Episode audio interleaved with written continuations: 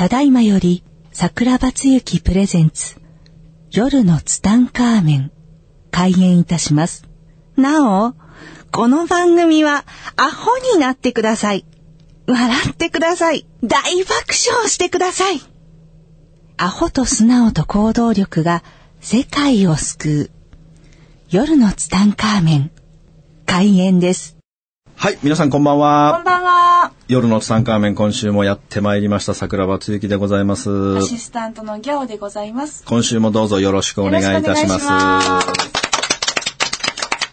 はい、今週もやってまいりました夜のツタンカーメンどうですかね。ギャオちゃん今週どんな感じですか？今週はいい感じです、あ、いい感じですか？断捨離しました？少し。少しなんだ。すね少しギャオのために一生懸命喋ったけど少しだったんいや、響きだね。ましたよ。響いた？響いて少しだったの？そう。あらー。それは私の、まあ、あれなんで、長い目で見守ってあの。神様は来てくれた？まだ、あ、まだ。あら、ほこりぬめぬめカビがまだあんのね。少し。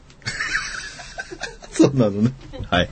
あのね、今週はね、はいえー、ちょっとね、あの、ちょっと前だけども、はいあの、僕の師匠のね、はい小林正観さんのはい講演会をですね、京都で頼まれてはい、お話しさせていただいたんですよ。小林正観さんのことを、はい桜庭さんが、大王が話す。講演会。あのね、小林正観さんをはい忍ぶ会っていうのがあって、そこでちょっと3時間ぐらい喋ってって言われて喋ってきたんですね。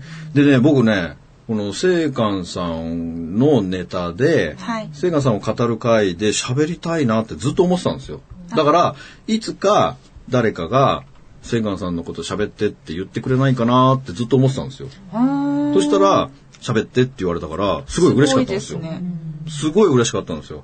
だって、本当ね、聖華さんのそばにずっといさせていただいて、はいい、ろんなことを勉強させていただいて、そんな中で、やっぱり自分の人生が全く違う人生になってしまったので、本当に聖華さんのおかげなんですよね。はい。だからその聖寛さんのことをやっぱり一人でも多くの人に知っていただきたいっていうのがあって、えーそういう話をいただいた時すごく嬉しかったんですよね。で、そのね、講演会にあたって、あのー僕いつも講演頼まれた時って基はい本何にも考えないんですよ。あ、そうなんですすか？べてノープランなんですよ。その場で？その場でマイク持ってから一生懸命考えるんですよ。それでいつも後悔するんですよ。考えとけばよかった。ある程度準備すればそうそう、準備すればよっかったなっていつも思うんですよ。はいだけど、セイガンさんのネタの時は、一番メインイベントだけは考えておいたんです。あ、この話したいっていうのがあったんですか？セイカンさんとずっと、まあ僕は3年間一緒にいさせていただいて、はいそのうちの前半の1年半っていうのは本当にべったり一緒にいたんですよ。本当にずっとべったり一緒にいて、はい。で、それこそ本当隣にいながらいろんな人が入れ替わり立ち替わり人生相談するのも、うん。聖華さんがどう答えるのかなっていうのもずっと聞かせていただいて、本当に勉強になった時に、僕は聖華さんの本全部読みました。で、読んだ中で、はい。僕の中でですよ。僕の中で、このことは一言も触れてないっていうことがあるんですよ。講演でも喋らないし、本にも書いてない千賀さんのいい話が一つあるんですよ。で、それをメインイベントに持っていこうと思ったんですよ。はい。いいですね。いいでしょ？それが、それが何かっていうと、あのー、セイガンさんのところにね、いろんな人が入れ替わり立ち替わり来てね、いろんなことをセイガンさんに言う中でね、はい私は、あ、その、人生相談に来た方たちが言うセリフがね、私は、セイガンさんに出会って、人生が変わりましたと。はい。セイカンさんに出会ってから、私はいいことばっかり起きるようになったんです。セイカンさん本当にありがとうございました。っていう人が結構いるんですよ。で、その結構いる中で、はい。で、まあ、セイカンさんあ、ありがとうございますって言うけども、すあのね、セイカンさんがね、僕にね、ポツッと一言言ったんですよ。うん。私は、セイカンさんに出会って人生が変わりました。で、セイカンさんに出会ってから、いいことばっかり起きるようになりましたっていうのは、すごくたくさん言われるんですって。はい。でも、私は、それを言われても、一つも嬉しくないんですって言すよ。え、すごい衝撃的でしょ、こんなこと言われて嬉しいじゃないですか、普通は。ファンの人も、はい。セカンさんが喜ぶんじゃないかと思って一生懸命伝えに来るんじゃないんですか？そうですね。いや、でもその人には言わないですよ。あ、はいはいはい。僕にポツッと一言、隣に僕いた僕に、はい。私は、あの、今のことを言われても嬉しくないんですよって言うんですよね。で、僕が、じゃあ、聖寛さんは、なんて言言われたら一番嬉しいんですか？って質問したんですよ。はい。これを、その3時間のトーク会の中のメインイベントで喋ろうと思ってたんですよ。今喋ってくださいや、いや、しいや、喋るけども、お落ち着いてよ。なんでそんな怒ってんの？なんかついてる？い。聞きたいなと思って。ままたなんか、四種の神器がついてない。四種の神器ついてついてない？で、この話をメインイベントに持ってこようと思ったでしょ？はいそしたらね、あの時ね、あの、それね、あの、来てる方たちがね、写真撮ってくれた時にね、はい。あのね、すごく大きなオーブが映ったんですよ。一つだから、いや、僕絶対聖華さん来てくれてるだろうなって思ってたんですけども、写真撮ったらね、本当に大きなね、精霊が映ってね、本当中マンダラになってるやつでね、すごい大きなやつが映ってて、はい。で、桜庭さん、休憩時間の時に、桜庭さんこの写真見てくださいって、ほら、聖華さん来てますよとかって見せてくれて、本当に大きなオープンがあって、ああ、本当ですね、ありがとうございますって言って、まあ後半に入って、はい。えー喋り出した時に、あの、僕ね、喋りながら結構、頭の中でいろいろ考えられるんですよ。うーん、すごいですね。例えば後半こう、今はあと残り時間これあるから、これとこれくっつけて、あとこれも話せるかなとか喋りながらね、喋、考えられるんですよね。そえ、本当ですよ。え、喋る人はみんなそうですよ。う。いやー、そうですか。うん。だって僕は、だって僕はほら基本ノープランで喋るから、あ、そっか。今考えなかったらいつ考えるの？今でしょ？だから、今考えるしかないんですよ。それで、そしたらね、はい。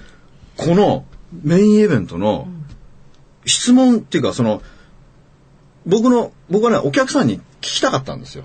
うん。っていうか、セイガンさんは、どんなことを言われたら一番嬉しいと思いますかっていう質問を来てる方たちに投げかけて、はいなんかクイズではないけれども、そんな感じにして皆さんに考えてほしかったんですよ。そしたらね、はい。びっくりしたことに、この質問自体を忘れちゃったんですよ。頭から吹っ飛んじゃったの。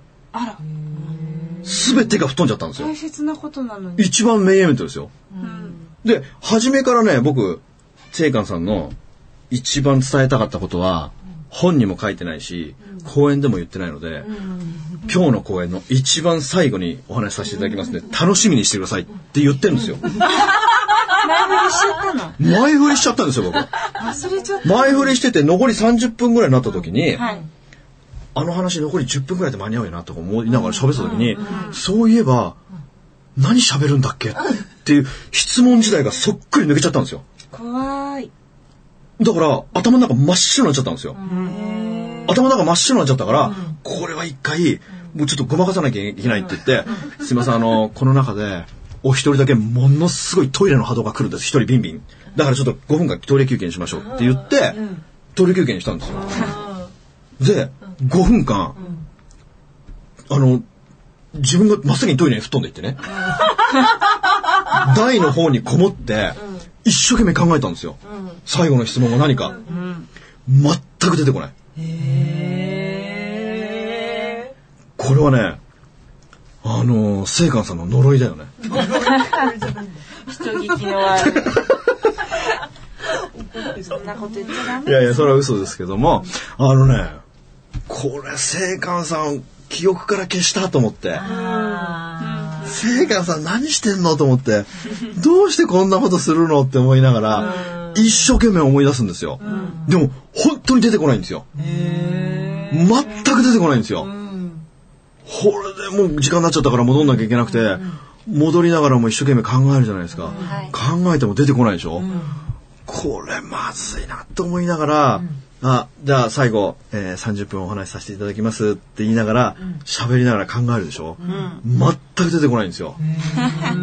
器用ですね。それを頭の中で探しながら違そうう話を。探しながら違う話をしながら、ほら僕はメモったりしないから。これ、ネタはこれとこれとこれを用意してとか、そういうネタ帳すらないから、マイク一個しかないから、一生懸命喋りながら、なんだっけな、なんだっけなって思いながら、一生懸命思い出すけど、全く思い出せないんですよ。ほんで、いよいよ最後、時間になっちゃいましたよ。その時に、あのーもうこれは、もう、もう諦めて、よし、もうこれは何事もなかったことにしようとしたんですよ。それでは皆さん、本当に今日どうもありがとうございました。って言ったら、え？って顔するみんなが。え？って顔して、で、この人たち気がついてんだと思って、何にも気がつかないふりして、どうしたんですか？って言ったら、あのー冒頭に言ってた、聖華さんが言われたら一番嬉しいことって、あ、あ、そんなことないんだ。あの、冒頭に言ってた、その一番のメインイベントの話をしてくださいって言われたんですよ。その時に困っちゃって、すいません、これも正直に言うしかないと。すいません、実はその話なんですけども、僕はもう30分前から一生懸命思い出そうとしてるんですけども、記憶から聖華さんによって消されたんですって言ったんですよ。そしたら怒っちゃったのね。皆さんが。いや、怒りはしないけど、えーみたいな感じなんですよ。で、いや、そうですよね。皆さんのお気持ちはよくわかるんですけど、僕の頭の中から消えてしまったんですって正直に。前代未聞ですよ、これ。ひどい。ひどいでしょ？で、こで、本当にごめんなさい。本当に、もう実はもう30分前から一生懸命こう喋りながら思い出そうと一生懸命してたんですけども、全く出てこないんですって言って、本当にごめんなさいって言ったら、それまですごいみんなニコニコしたのが、険しい顔になってて、みんな不機嫌になっちゃったんですよ。だからしょうがないから、皆さん知ってますか？ゲーテの言葉を知ってますか？人生、人間最大の罪は不機嫌なんですよって言ったらもっと不機嫌になっちゃったの。逆効果だったのね。すごいですね。全然笑えない。全然笑えなくなっちゃって。で、困ったなと思った時に、なんと、思い出したんですよ。やった。思い出して、皆さん、思い出しましたって言って、喋ろうと思ったらまた消されたんですよ。僕もびっくりしたけど、来てる人もっとびっくりした。よ。だって、思い出しましたって時に、スタンディングオベーションが始まって、で、いや、実はって言ったら、本当に、あれ多分本当にセガさんのいたずらだと思うけど、本当に消されたんですよ。ほんでまた固まっちゃって、今、思い出したんですけど、消されました。いい加減にしろよって。ふざけんな。ですね。ふざけんなって誰も言わないけれども、えーって、みんなに言われて、え、ちょっと困ったと思って、いや、本当に、いや、今、本当に思い出したんですよ。思い出したけれども、喋ろうと思ったら本当に、1秒ぐらいの間にまたスポッて全部、そこの記憶を全部消されたんですよ。で、本当に固まっちゃって、はあ、本当にごめんなさい。あの、皆さんの、あの、メールアドレス、あの、主催者の方はね、あの、知ってるので、皆さんにメールで、あの、必ずいつか思い出すと思うんで、思い出したら皆さんにメールで、あの、お送りさせていただきますって言ったらさ、みんなすげえ不機嫌な顔してんの？ものすごい不機嫌な顔して、でも僕が悪いから、本当にごめんなさいって言って、で、主催者の人が来て、じゃあ、あの、坂野さんありがとうございました。今日はね、あの、いい話だと思ったけども、なんかよくわからないまま終わってしまいましたねって言われて、すごいごめん、本当にごめんなさいと思いながら、そうですね。本当にごめんなさいと思って、だから今日皆さんありがとうございましたって言って拍手して、皆さんバラバラ帰り出した時にふっと出てきたんですよ。完璧に出てきたんですよ。完璧に出てきたから、すぐにその時、ホワイトボードに小さく書いて、絶対忘れないように書いて、でもこれを絶対忘れないと思って、皆さん今思い出しました。今思い出した。戻り、お戻りください、お戻りくださいって言って、迷惑もう。本本当に、これ本当なんです、京都で。そして、あの、その聖寛さんがね、僕はその1年半、あ、3年間一緒にさせていただいて、いろんな人の人生相談聞いてる中で、聖寛さんが、えー私は聖寛さんと出会って人生が変わりましたと。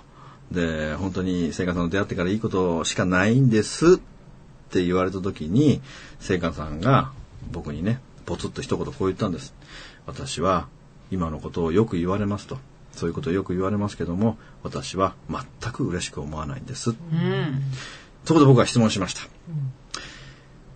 じゃあ、聖寛さんは何を言われたら一番嬉しいんですか、ってことを聞いたんですって言ったら、うん。その中の一人、聖寛さんファンの信者のおじさんがいるんですよ。はい。おじさんがその答えを、それさ、こう言ったでしょ？って言っちゃったんですよ、答えを。その時の会場のしらけっぷり。本当に帰ろうかと思ったら本当に。一番のオチ言われちゃったでしょ、あれ。そこを僕がためにためて言いたかったんですけど、ありがとうございました。その通りです。では皆さんありがとうございました。せっかくね、呼び戻して思い出したのに。っていうね、ほんとすごい京都だったんですよね。ということで、もう今週ももうお時間ですか？まだありますよ。答え言わないままおろうかと思って。あのね、セイガさん何言われて嬉しいかっていうと、私は、あ、言わないで終わろうとそうした言わないでも突っ込んで欲しかったのに、ギャオが突っ込まないからびっくりしたんです、今。やっぱなんか、何かがほら、四種の神器が後ろにほらいらっしゃるからね。お体も重いでしょ？重い。セイカさんが何言われて嬉しかったかっていうと、はい。私が一番言われて一番嬉しいのは、セイカさんと出会ってから、何が起きても動じなくなりましたって言われるのが私は一番嬉しいんですって言うんですよ。あほら、すごい深いですよ。ー深いですね。ものすごく深いです。もうカスピ海より深いですよ、これはね。あのー、要、要はもう祭りですよ。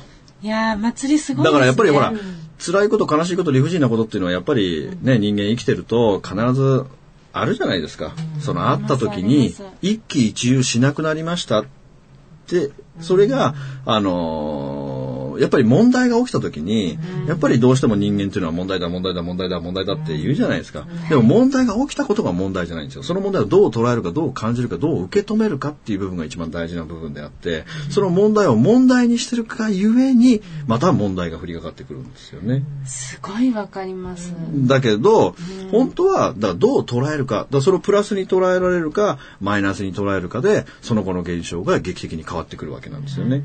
だから、物事が起きた時に、まあ、今だからね、僕は祭りだ祭りだ言いますけども、はい。その、もう、聖華さんがよく言ってたのは、もう、とにかく受け入れるしかないんですよっていうことなんですよね。なんか最近私台湾に行ったんですけど、はい、台湾に行きました。あのープライベートの旅行だったんですけど、はい。台湾の空港で集合だったんですね。はい、台湾空港集合。で自分はい。でチケット取ったんですけど、寝坊しちゃって、寝坊した。なんで寝坊したか言いましょうか。でお願いします。家が汚いからです。あったもう、でも正解なんですよ。そうなんです。それで荷造りが夜2時半ぐらいまでになっちゃって、はい。4時過ぎに出なきゃいけなくて、寝るか寝ないか迷ったんですけど、寝ちゃったみたいなんですね。はいはいはい。で、7時のフライトだけど、もう朝6時まで寝ちゃってて間に合わない。はい。普通だったらパニックになったりするんですけど、祭りだと思って、はい。祭り歌った。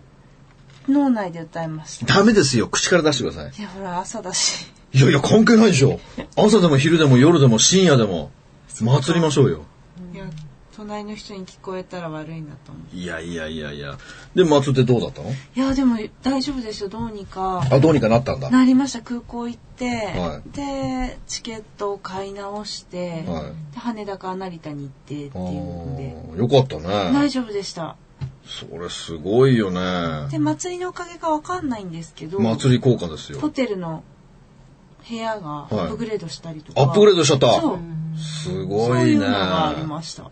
その時またなんか言っちゃったんじゃないのこうふざけんなとか言うまたまた怒ったでしょ。怒んないですよ。怒んあんま怒んないですよ。あ怒んないの？うんいつも穏やか？比較的。うん、そうだね。一日のうち20時間ぐらいは。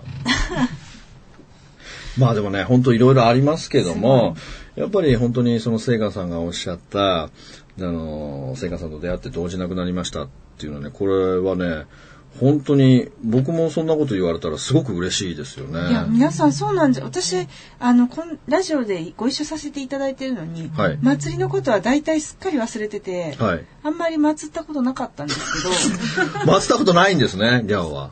だから、そうなんですよ。あらいつもだから言うと、祭りなさいって言わ祭りなさい。祭るしかないんですよ、もで、皆さんも祭ったう。祭ったとりあえず意味不明に祭った、祭るしかないですからね。初めてそれができたんですよ。あでもまあ台湾チケット事件で。もうチケット、だってもう飛行機飛んじゃってるでしょ、も飛行機も飛んでるし、ゴールデンウィーク真っ只中だったんであゴールデンウィーク真っ只中振り替えが全然取れなくて、う。本あ当にそれどうにもならないよね行ったり来。たりうろうろしたりして、はい電話もいろんなとこかけてとかだったんですけど、でもなんとかなった。まあ結果的には、はなんとかなって、ホテルもアップグレードされて。そうなんですよ。すごいね。すごいゴールデンウィークでホテルアップグレードされないよね。なんか、あんまり英語わかんなかったんですけど、はい取った部屋よりいい部屋だったんで、すそうだと思ごいね。います。うんエグゼクティブフロア。おす、エグゼクティブフロア、超ビップじゃん。そうですね。さすがギャオ。祭り効果じゃないですか。祭り効果ですね。やばいですね。面白いね。そういえば今ちょっと思い出したんだけど、はいその京都のね、会場でね、はいあのーその公演会場の隣が、なんかね、すごい大きな会社の面接会場になってたんですよ。はい。面接会場になってて、で、外にね、一人ずつ座るんですよ。はい。その会場の外に椅子があって一人座れるようになってるんですよ。で、僕はトイレ行った時に、あの、もう名札つけてるんですよね。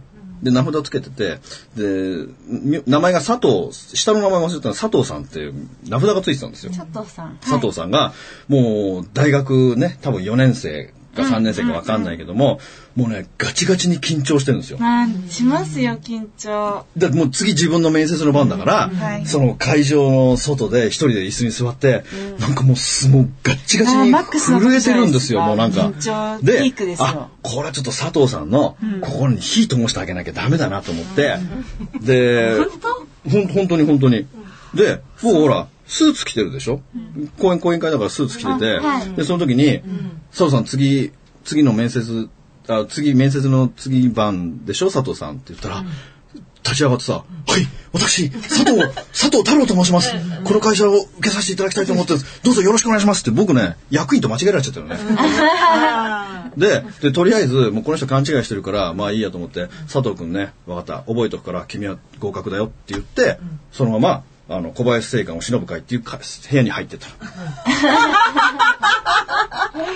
なんでそんなことしたんですか？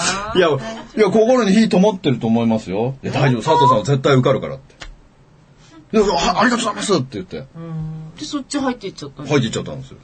えー、そんな。大丈夫ですよ。多分彼は合格してると思いますよ今ちょっとどうでもいいこと思い出しちゃった、思い出しちゃったから喋ったけど、どうでもよかったんですけど。日常的にそういうことしてるんですね。いつもしますよ。いや、びだっくりですわ。目の前にいる人ここに火灯さなかったら誰に灯すんですか？まあ、そうですけど。のべつ幕なし声かけますよ。本当に。のべつ幕なし声かけます。いやマッチ棒の数増やしてないでしょ。ーあ、忘れてた。また増やしましょうよ。増やしましょう。あのね、寝る前に一人会議してくださいよ。一人会議。季節ですもん、寝るの。じゃあ寝る前に寝る前に家帰ったら考えてくださいよ。今日、はい。あのね、絶対一人会議した方がいいですよ。寝る前に、胸に手を当ててね、今日は、何本の人何、何人の人の心に火灯したかなとか、あの時、あのと、あの時ね、あの人に言ってしまった言葉はあれは適切だったのかなとか、あの時もっと違う対応の仕方があったんじゃないのかなとか、いろんなあるじゃないですか、反省とか。はいだから、あの、絶対した方がいいですよ。僕いつもしますよ。私、酔って気絶ですもん。あら。あのね、あら。酔っ払い、よ、あのね、酔うとね、連れてくるんですよ。ね、それ、何、何回か実体験としてあって、別人格みたいになったことあのね多々。酔っ払ってる人っていうのは確実に入ってるんですあれ。やばい、表現しちゃう人いそうるじゃないですか。表現する人いるでしょ？あれはその人が悪いんじゃなくてもう入っちゃうから人格が変わっちゃうんですよ。見たこともあるし、うん。すごい陽気なのが入ったこともあります。だからね本当にねいよねすごい陽気な例が入っもうて、深酒するとイエーイねみたいになっちゃって。変なの入られたら大変ですよ。ねで連れて帰ってきて連れて帰ってきて、で、そう、家にいた時に、よかった、汚くて、ここに住もうって決めるんですよ、みんな。やだ、みんな溜まってっちゃうじゃないですか。だから5万人ぐらいいるって言ったじゃないですか。本当に。ちょっと捨てたぐらいじゃダメ。ダメですよ。だから、埃があっちゃダメなんだって。ああ、怖い。埃、ぬめぬめ、カビ。ね。抹殺。断捨離。全部捨て。全捨て。あ、言うの忘れてた。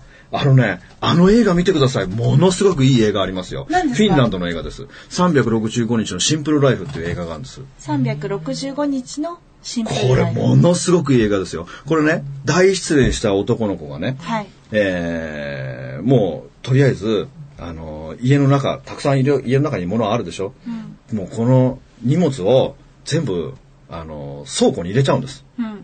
全部倉庫に入れて、もう全裸の状態で、ルールルール決めるんです。1年間絶対何も買わないって。だけど部屋に何もないんですよ。で自分は全裸ですよ。で、ルール決めて、1日1個だけその倉庫から持ってきていいんですよ。これね、注目してほしい。一番初めに何を持ってくるか。そして、それを続けていって彼の心境がどういう風に変わっていくのか。すごいいい映画ですから。